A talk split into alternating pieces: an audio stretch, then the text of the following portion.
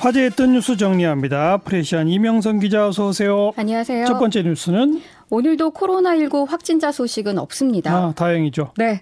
다만 국방학원에서 격리 생활 중인 한 살 아동이 발열 증세를 보여서요. 코로나19 검사를 진행했습니다.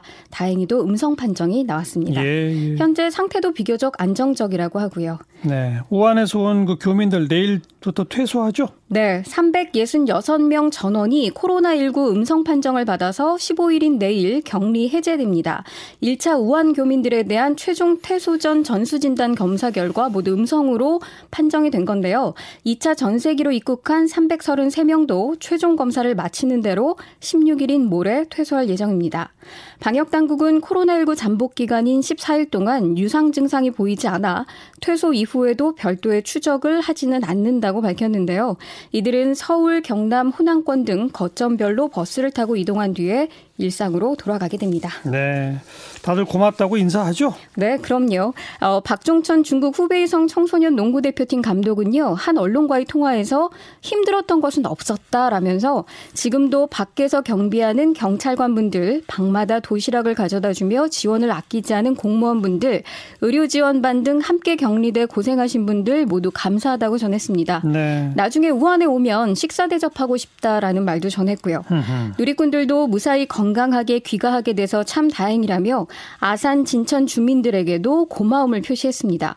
한 누리꾼은 여기 부산인데요. 올해는 꼭 아산과 진천으로 관광 가겠습니다. 모두 수고하셨어요. 이렇게 외치기도 예, 했습니다. 훈훈한 소식이네요. 네, 오늘을 기준으로 국내 코로나19 상황은 퇴원자 7명을 제외한 21명이 격리 병상에서 치료를 받고 있는데요. 17번과 19번 환자처럼 싱가포르 국제회의 참석 후에 코로나19에 영향 을 받은 환자는 싱가포르, 영국, 말레이시아 등 6개국에 걸쳐 20명에 달한다고 세계보건기구가 전하기도 했습니다. 네. 다음 소식은 네덜란드 항공사의 코로나19 관련 인종차별 뉴스 누리꾼들이 많이 보고 있습니다. 예. KLM 항공 한국, 일본, 뉴칼레도니아 지역 사장들은 오늘 서울 광화문의 한 호텔에서 인종차별 논란이 일었던 승무원 전용 화장실 문제에 대해 사과했는데요. 어, 회사 차원에서는 이번 사안을 인종차별로 판단하고 있지는 않다고 밝혀서 논란은 계속될 것으로 보입니다. 승무원 전용 화장실 문제가 뭐죠? KLM 항공이 지난 10일에 네덜란드 암스테르담에서 인천으로 향하는 항공편 기내 화장실 문에 한글로 승무원 전용 화장실이라고 안내문을 붙인 겁니다. 예. 이에 승객 김모 씨가 안내문 사진을 찍은 다음에 왜 영어도 없이 한글로만 적혀 있느냐 이렇게 항의를 하자 음. 승무원이 잠재 코로나 바이러스 보균자를 고객으로부터 지키기 위해 결정된 사안이라면서 오히려 김 씨에게 사진 삭제를 요구하는 등 논란을 키웠습니다. 예. 당시 해당 항공편에는 승객 277명이 탑승했고요. 그 중에 절반에 가까운 135명이 한국인이었다고 합니다. 그러니까 안내문을 한글로만 썼다는 얘기는 한국 사람들은 바이러스 보균 가능성이 있는 사람들이다라고 봤다는 거 아닙니까? 그러게 말입니다. 어. 정말 명백한 한국인 차별이다라는 반응이 나올 법한데요.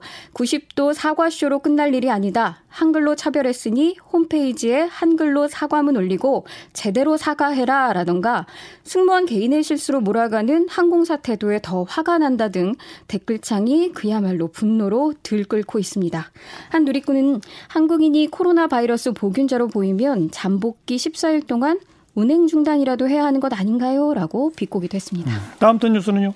독일의 브라운 슈바이크 오페라단이 오페라 나비 부인의 포스터와 무대 디자인으로 일본의 욱일기를 사용할 것으로 알려져 또 논란입니다. 네. 브라운 슈바이크 오케스트라 수석 비올라리스트인 사라김은 오페라단에 독자적으로 편지를 보내서 우길기를 내리라고 요청하기도 했고요. 음. 또 한국인과 중국인 단원들도 공동 서한을 통해 무감각하다, 인종적 모욕이다 이렇게 반발을 하는 등 우길기 삭제에 나섰습니다. 오페라단은 그래서 어떻게 한답니까? 공식 입장 나온 게 있어요? 네, 현재 홈페이지에 입장문을 올렸는데요. 무대 디자인이나 군사적 의미의 상징물인 우길기 사용은 어떤 형태로든 전쟁 행위를 찬양하는 의미가 아니다라면서 예술적 미학적 연출이라는 주장입니다. 결국 이 우길기로 디자인된 무대 디자인을 고수하겠다는 입장인데요. 그래요? 다만 포스터는 수정될 것으로 보입니다. 우길기를 연상시켜 한국인과 중국인들의 마음을 상하게 했다며 연출의 맥락에서 벗어나 특정 문화권을 자극하는 걸로 비춰질 수 있는 표현을 삼가하겠다라고 밝혔습니다. 네, 이명석 기자 수고하셨어요. 감사합니다.